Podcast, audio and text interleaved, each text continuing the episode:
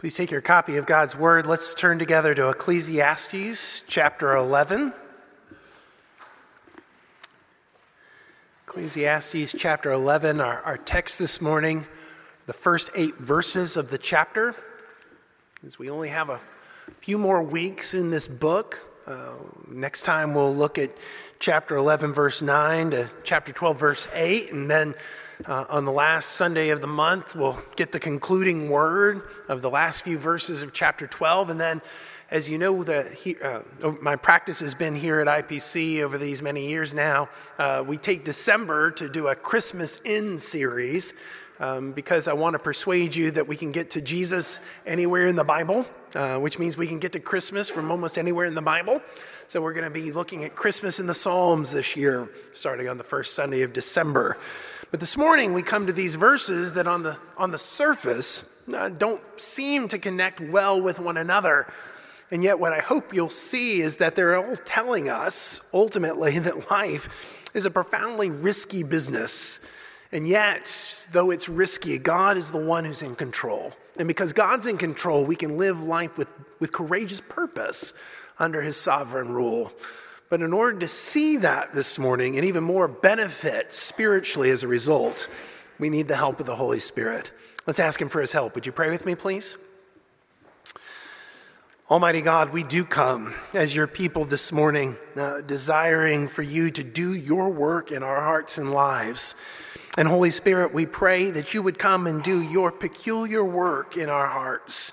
Your, uh, your word tells us that the natural man does not receive the things of the Spirit of God because they are spiritually discerned. That is, they're discerned by the Spirit. And so, Holy Spirit, we pray that you would come so that we might discern spiritual things, uh, discern these things of the Spirit of God written in Holy Scripture. Above all, Lord, we pray that you give us eyes to see this one who, who rules over us and his sovereign goodness comes to us in and through Jesus Christ. For it's in his name we pray. Amen. So, Ecclesiastes chapter 11, beginning in verse 1. Cast your bread upon the waters, for you will find it after many days. Give a portion to seven, or even to eight, for you know not what disaster may happen on earth. If the clouds are full of rain, they empty themselves on the earth, and if a tree falls to the south or to the north, in the place where the tree falls, there it will lie. He who observes the wind will not sow, and he who regards the clouds will not reap. As you do not know the way the Spirit comes to the bones in the womb of a woman with child, so you do not know the work of God, who makes everything. In the morning, sow your seed, and at evening, withhold not your hand, for you do not know which will prosper, this or that, or whether both alike will be good. Light is sweet, and it is pleasant for the eyes to see the sun. So, if a person lives many years, let him rejoice in them all, but let him remember that the days of darkness will be many. All that comes is vanity. This is the word of the Lord. Thanks be to God. So early in J.R.R. Tolkien's The Lord of the Rings, you might remember, those of you who've read it, Frodo makes a decision. Um, and the decision is to sell Bag End, the home that he and Bilbo shared. Ostensibly, he's selling Bag End to re- return to his family's ancestral land in Buckland. But really, he's heading on a journey to, to Rivendell, at least, because Frodo has Bilbo's magic ring, not, not fully knowing what the ring pretends for him or for Middle Earth. All he knows is that Gandalf the wizard is concerned and is, has sent him out on this journey. And so, as he's making his way to Buckland, Frodo reflects in this way. He said, Bilbo used often to say that there was only one road, that it was like a great river its springs were at every doorstep, and its path was its tributary. It's a dangerous business, Frodo, going out your door, he used to say. You step onto the road, and, and if you don't keep your feet, there's no knowing where you might be swept off to. And as it happened for Frodo, those of you who know the story, it was a dangerous business. The road upon which he traveled took him right to Mount Doom. But it's a dangerous business for us as well. We go out our doors and, and we don't know what will happen. We don't know where we'll be swept off to. We don't know how our lives will turn out. That's what the preacher of Ecclesiastes wants us to see. He wants us to see that life is a risky, dangerous business. It's a dangerous thing going outside our doors, but we can do so with great confidence. Great confidence that God the King has ordered this time and has ordered our lives so that we might know that which is good and true and beautiful. The gifts that He gives us, so that these gifts of, of truth, beauty, and excellence might lead us to the giver himself, might lead us to God. Life is dangerous and risky, yes, but there's a purpose in it. The preacher's been telling us that through this last half, the second half that began in chapter 6 in this book of Ecclesiastes. Back in chapter 9, the preacher told us that, that life is risky because of, its, because of its unpredictability. But he's also telling us something else. Um, and he's picking up a theme that he, he'd already mentioned back in chapter 8. Here, especially in these eight verses in chapter 11, he wants us to see not only that life is risky because of its unpredictability, but also that life is risky because of our ignorance. We simply don't know. We, we don't know what's going to happen. We, we don't know how to exert real, meaningful, meaningful control over our lives. Uh, over and again, uh, we're, we are confronted with our, with our ignorance.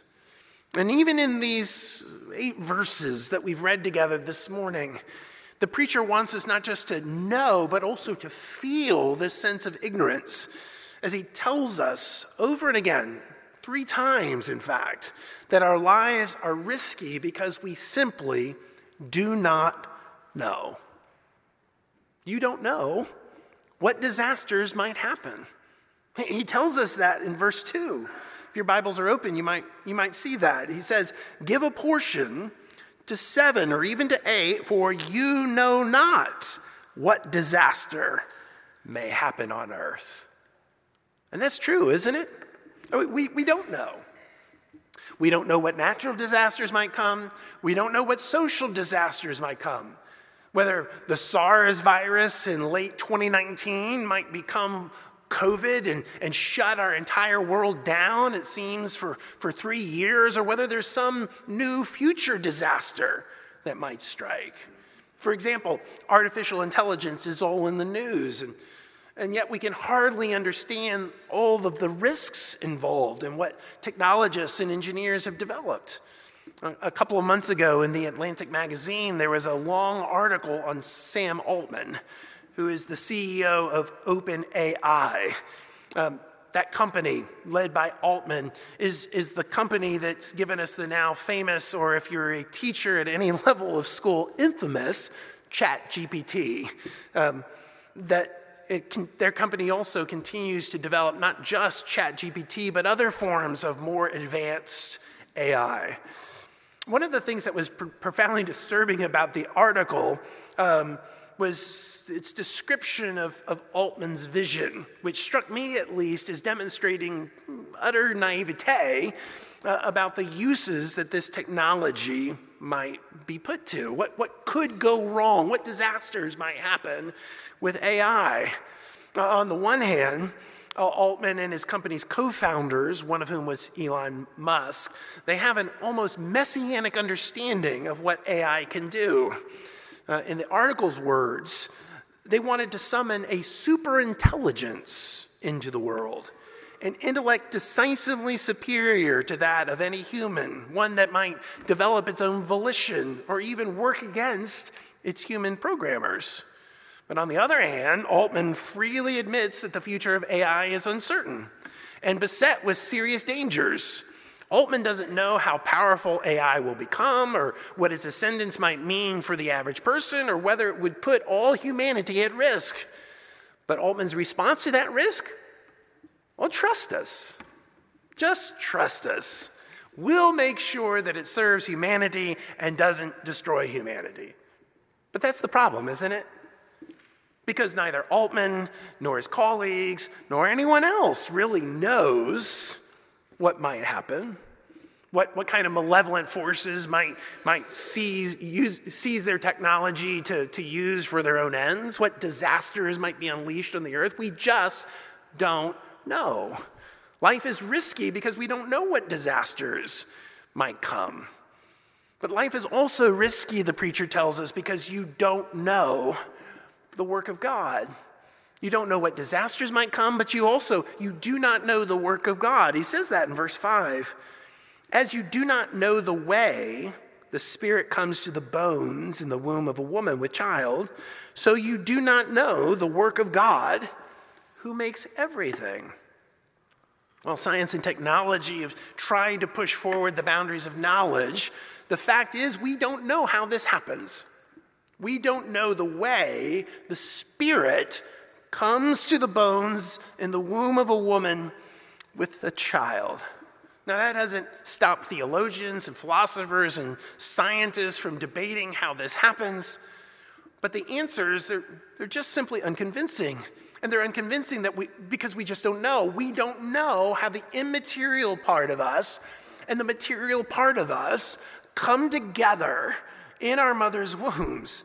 We, we, we don't know how, how we become truly human beings. And because we don't know, what do we say? Well, we say life's a miracle. We, we say that it's something supernatural. And ultimately, every child that's born, when we're, when we're there to receive that child, we say, This is the work of God. This is, this is living proof of God's goodness. Even, even a hardened rock and roll musician can see that. Um, back in the early 90s, when Bruce Springsteen and his wife, Patti Scialfa, had their first child, Sam, uh, Springsteen was so blown away by the experience that he wrote a song called Living Proof. And, and this is how he, how he put it. He said, Well, now, on a summer evening, in a dusky room, come a little piece of the Lord's undying light, crying like he swallowed the fiery moon.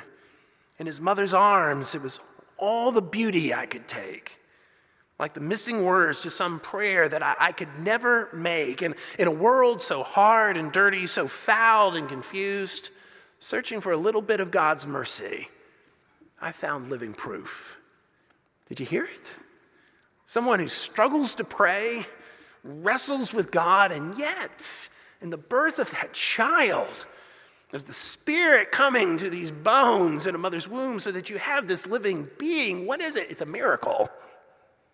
It's, it's a sign of God's mercy, the Lord's undying light. Our children teach us that, don't they? They teach us something about the work of God, and, and yet, sadly, even in this day and age, childbirth is still a risky business. According to the 2010 census records, uh, around eight out of a thousand children in the United States die before the age of five.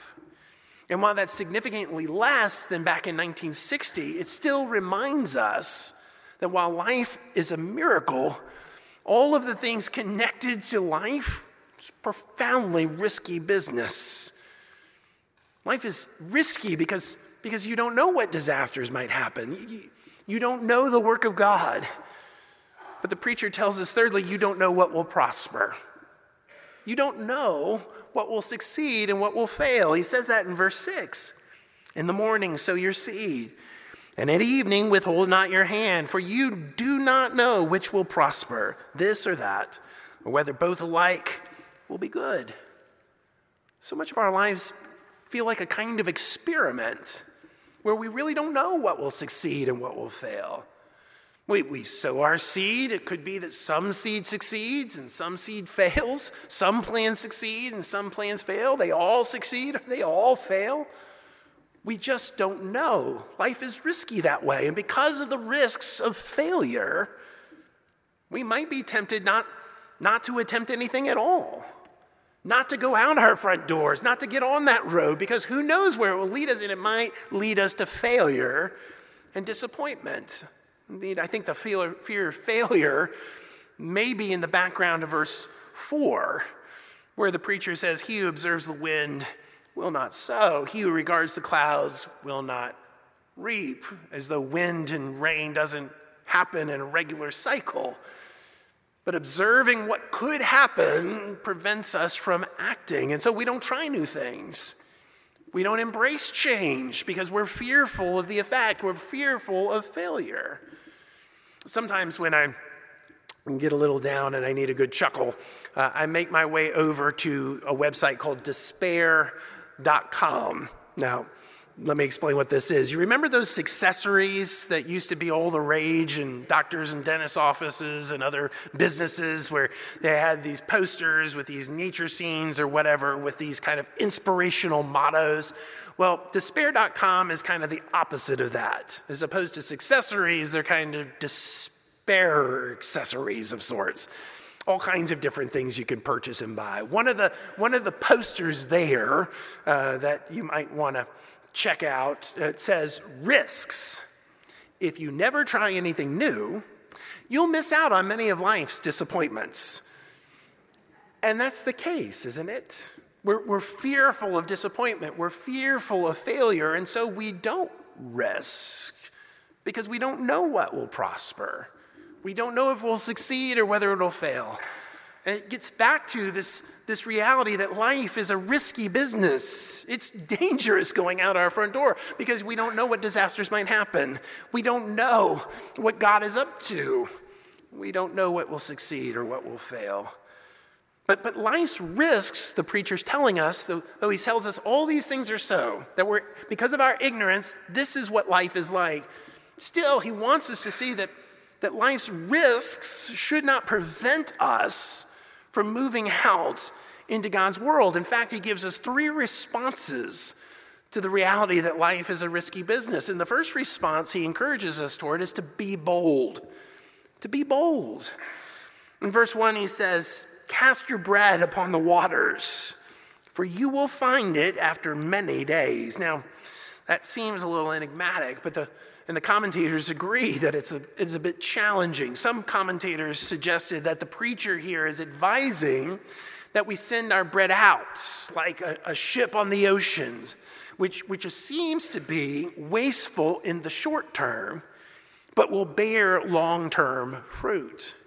Other commentators see verse 1 as commanding us to give our bread to the poor and while in the short term it seems foolish to give our daily bread to someone else so that we will starve, in the long term there's an expectation of reward. Now, regardless of which interpretation is correct, I think what verse 1 at least is telling us is that there's something here about short term risk, short term suffering, that, that leads to a, a long term benefit. It takes some measure of courage to do that, right? Some measure of courage to, to, to be willing to risk ourselves, to even suffer in the short term, in order to know a long term benefit or a long term reward. And yet, that very courage, that, that very boldness, if you will, is at the very heart of the Christian life.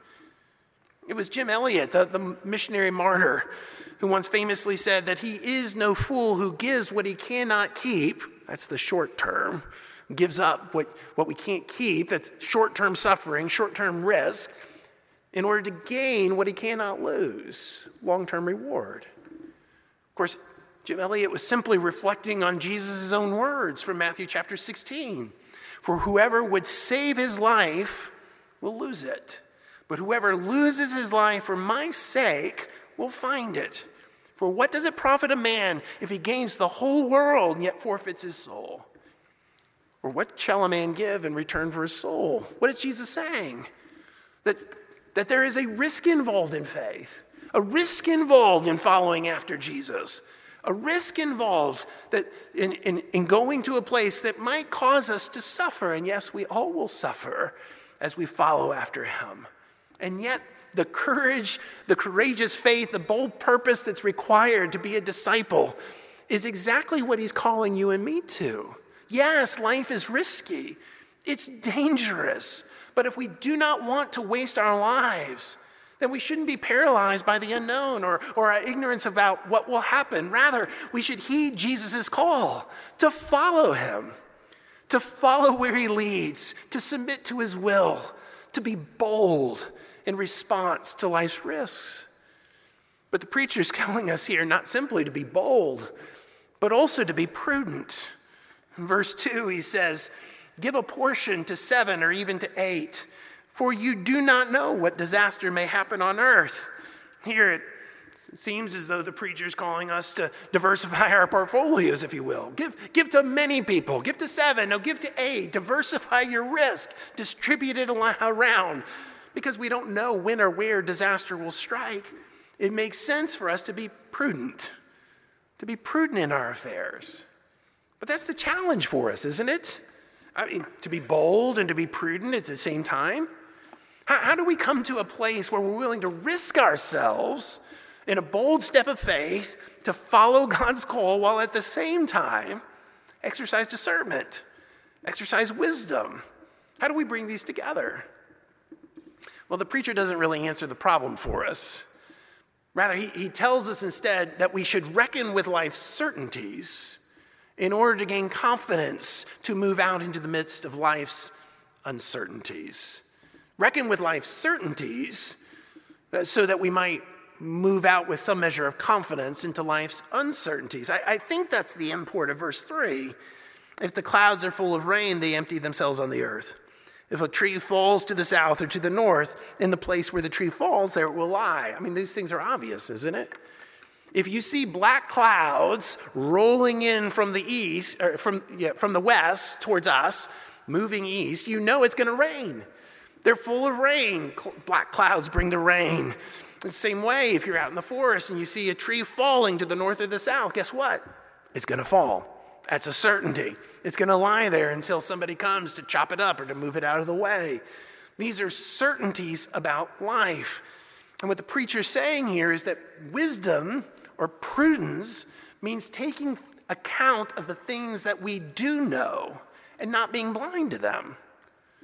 Take account of the things that you do know things you do know about God, things you do know about God's world, things you know about how God's made you. Take account of the certainties of life as you move out into the uncertainties of life. Life is risky, yes.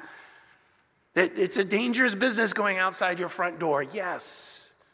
And that's why the preacher says be bold, be prudent, and be constant. Be constant. In verse 6, he says, In the morning sow your seed, and the evening withhold not your hand.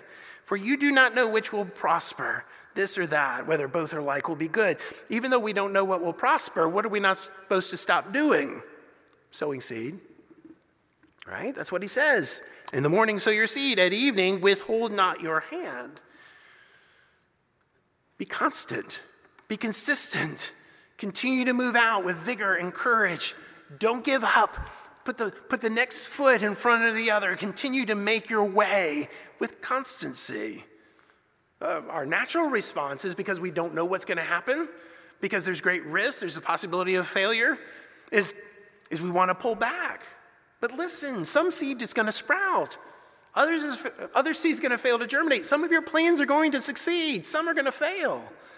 What God calls us to is to engage, to engage our lives uh, in his world with boldness and prudence and constancy.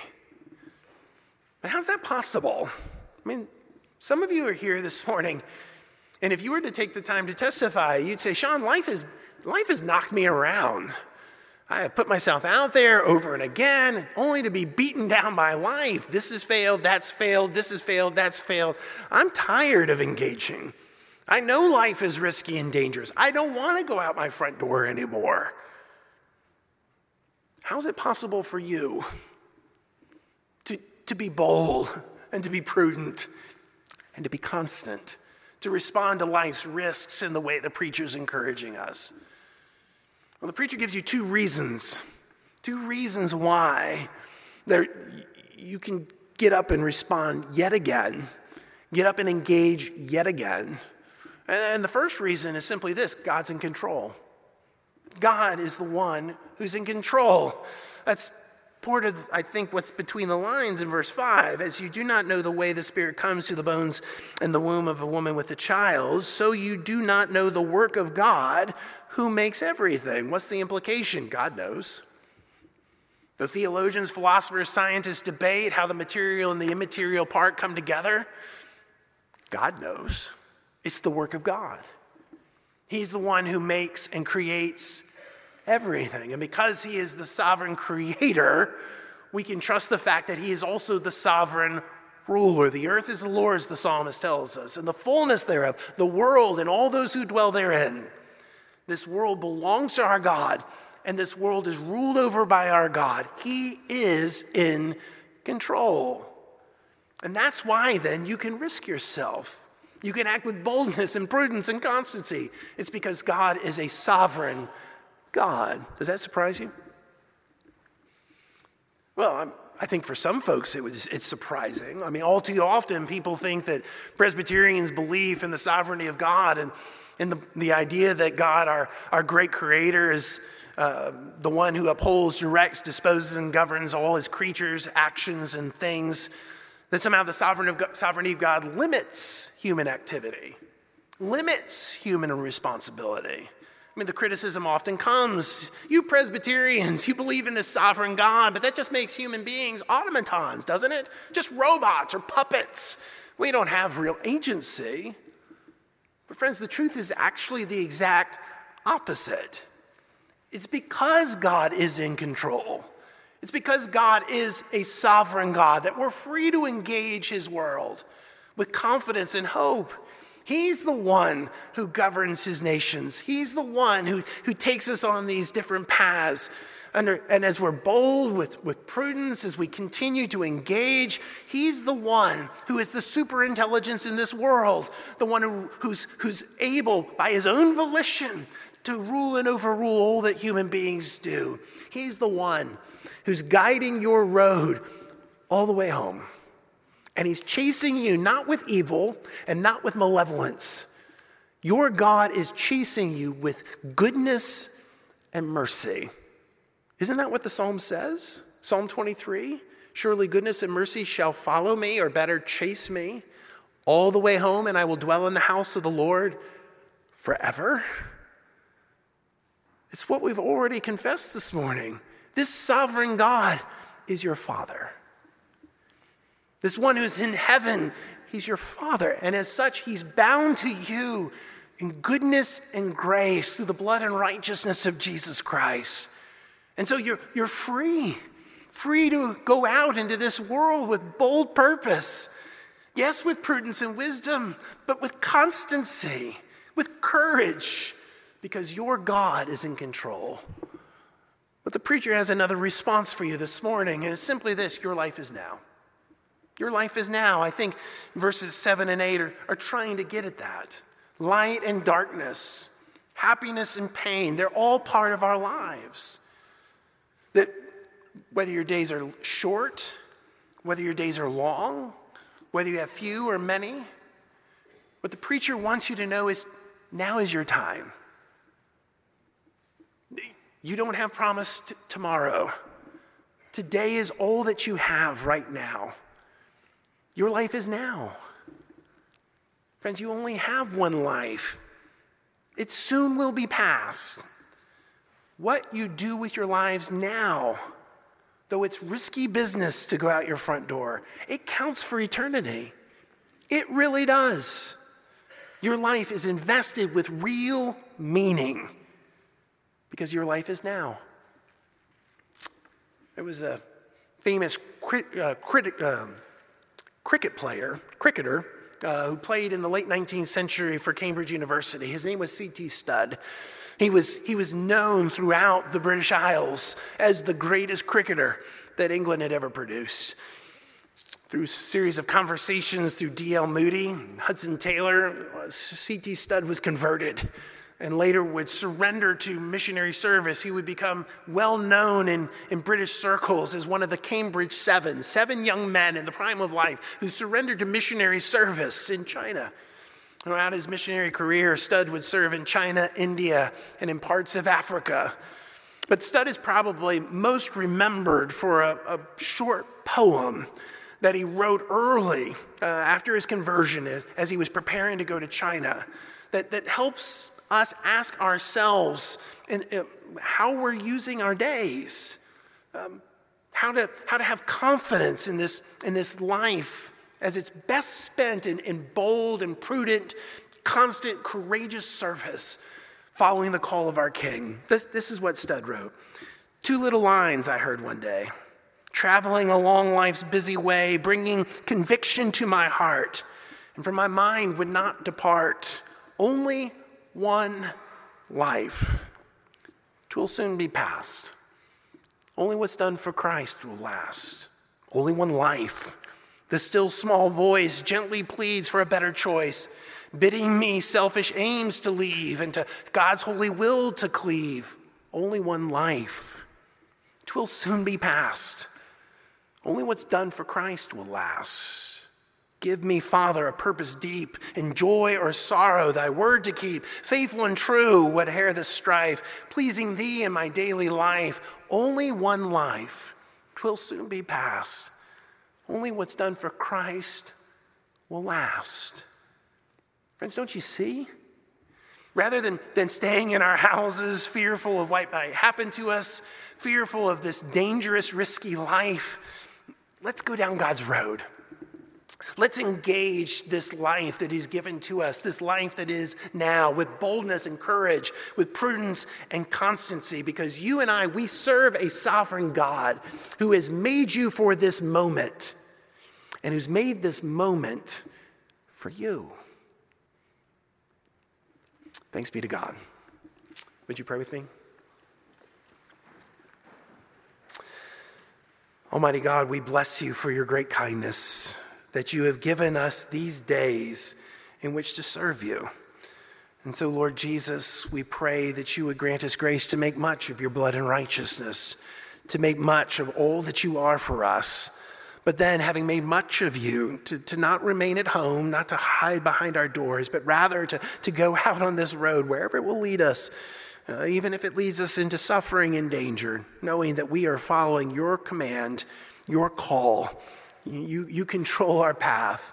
And ultimately, the one who controls our path is chasing us with goodness and mercy all the way home. Lord, grant us such confidence, we ask. We pray it in Jesus' name. Amen. Let's take our hymnals and turn to number